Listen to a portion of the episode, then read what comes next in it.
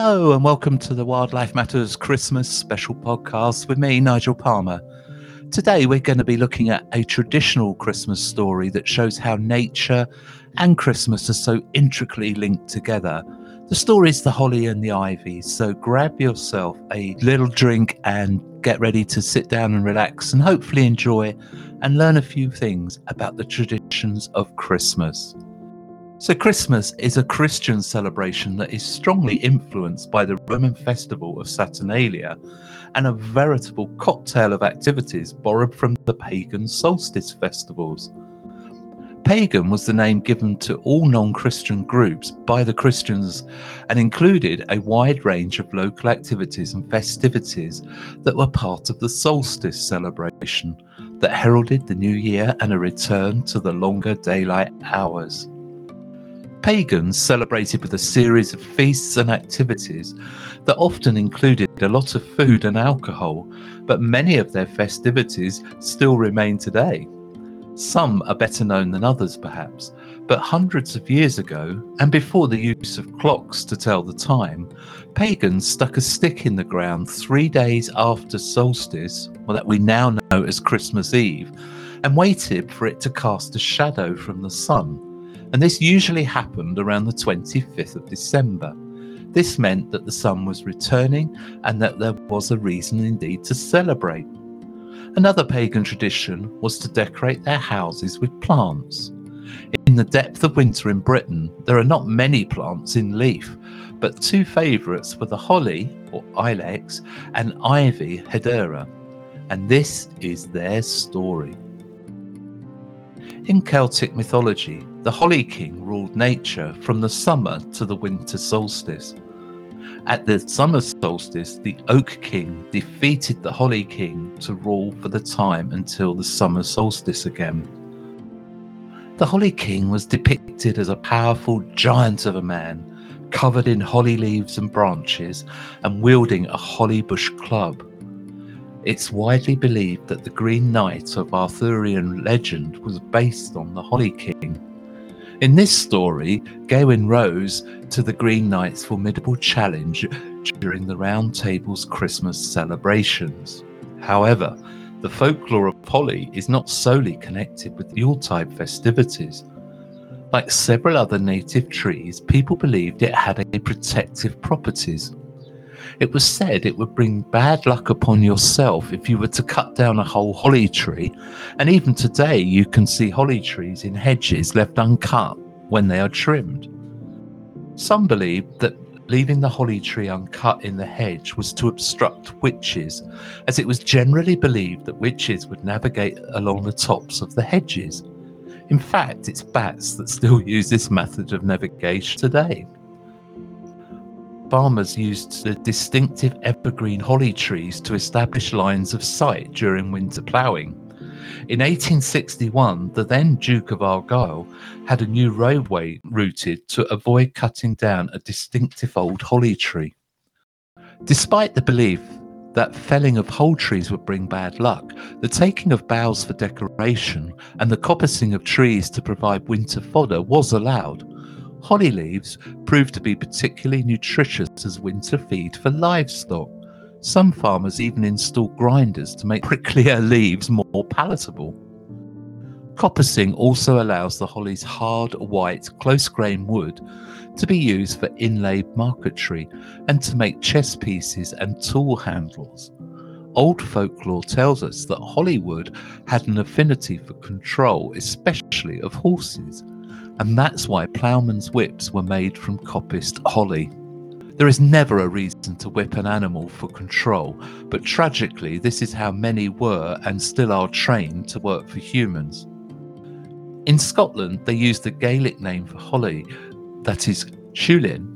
The name appears across the country as Crac de Ciúlin on the Isle of Mull, where the local MacLean clan adopted the holly as their clan badge, to Lochachulin in Ross-shire in the north.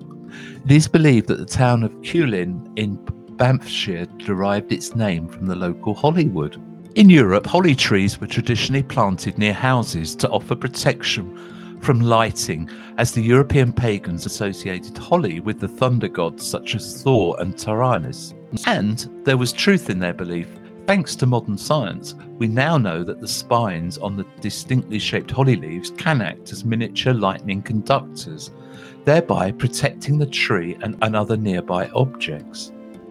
Holly brought a splash of colour to the bleak depths of winter, and that is why it is sacred to the Druids.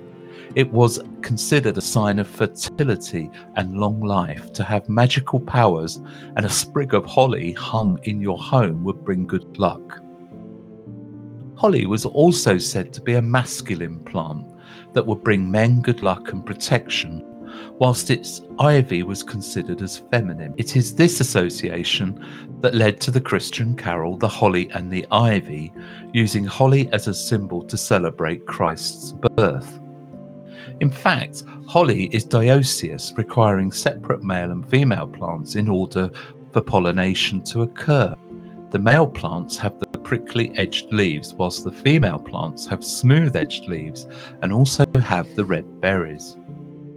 Winter birds such as finches, dunnocks, goldcrests, robins, and thrushes use holly's dense foliage and sharp prickles as a protective shelter, whilst the female holly bush's red berries provide an essential food source during the winter. Smaller wildlife, such as hedgehogs, toads, and slowworms, use the deep leaf litter produced for hibernation, whilst bees collect the nectar and pollen produced earlier in the year. Caterpillars of the holly blue butterfly, along with those of various moths, including the yellow barred brindle, double striped pug, and the holly tortrix, even eat the sharp, prickly leaves. Mature holly trees can grow up to 15 metres and live for up to 300 years.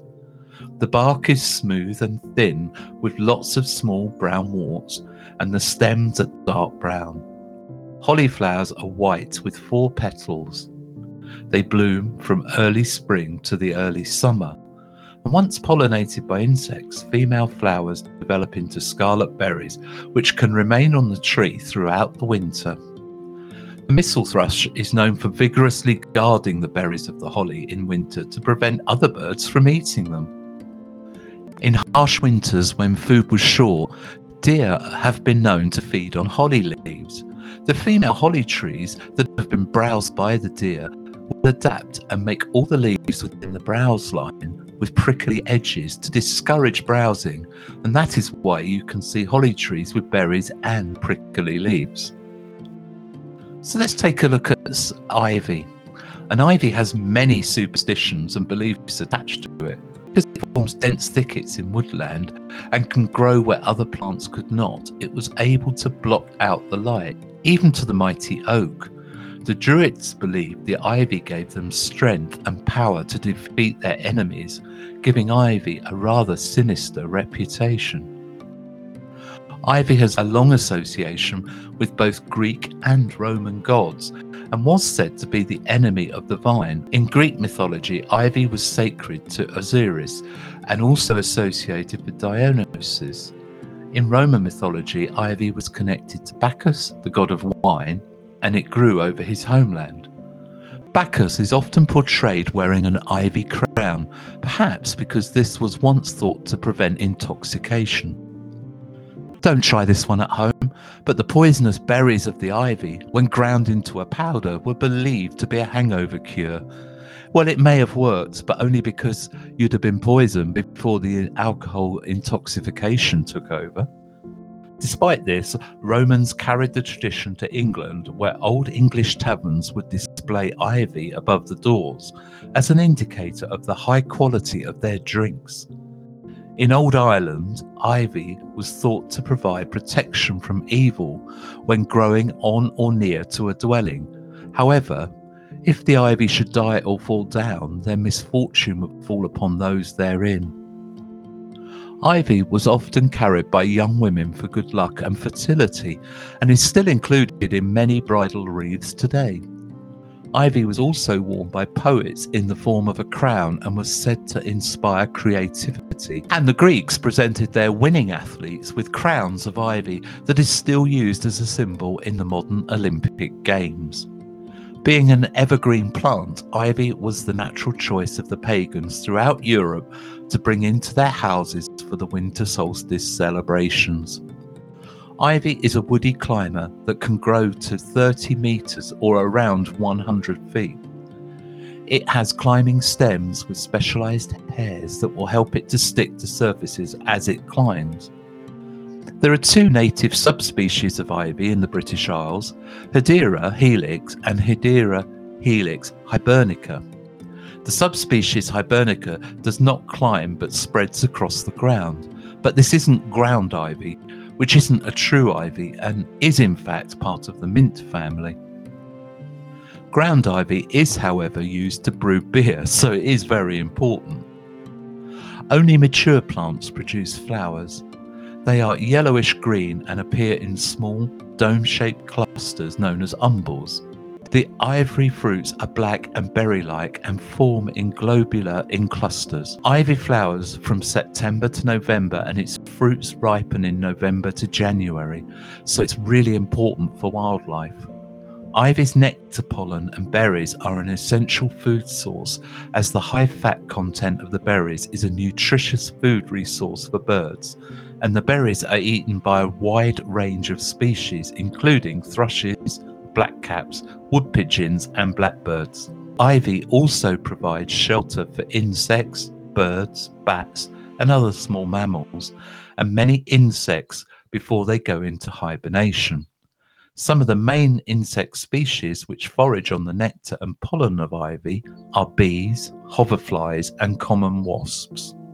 It is an important food plant for some butterfly and moth larvae. Many rare insects are attracted to ivy flowers, including the golden hoverfly. Hoverflies are particularly frequent visitors. Ivy even has its own specialist hoverfly, the ivy hoverfly, and the ivy bee, Colletes hedera, a plaster bee which specialises in foraging on ivy flowers, was first recorded in the UK in 2001. Ivy flowers also provide a lifeline to autumn flying butterflies, such as the red admiral. A nighttime foray may also reward you with the sight of moths, such as the angel shades, feasting on the rich ivy nectar. Ivy is vital for the holly blue butterfly for its first generation offspring, but the second generation of caterpillars feed on ivy. We would also like to lay to rest a huge untruth about ivy, and that is that it kills trees. It doesn't. Ivy uses trees and walls for support, allowing it to climb upwards to better levels of sunlight. Ivy is not a parasitic plant, as it has its own root and system in the soil. So it absorbs its own nutrients and water as needed. And contrary to popular belief, ivy does not damage trees and its presence does not indicate that a tree is unhealthy, dying, or indeed dead. A scientific study by Oxford University found that the microclimate benefits from ivy against walls, and wildlife knew that all along. The evergreen foliage makes an excellent early nesting site and shelter for birds such as wrens. Ivy really is a year round plant for wildlife. We believe ivy lives up to its mythological meaning of strength and protection, and that is why you should always include ivy in your wildlife garden. I hope you've enjoyed the story of the holly and ivy in our little bonus Wildlife Matters Christmas special podcast. We'd just like to say a huge thank you to everyone who's listened, downloaded the podcast over the last couple of months. And uh, we have some great content coming to you in 2023. Until then, this is me, Nigel Palmer, wishing you a very Merry Christmas, and we will see you again soon. Until then, Wildlife Matters signing off.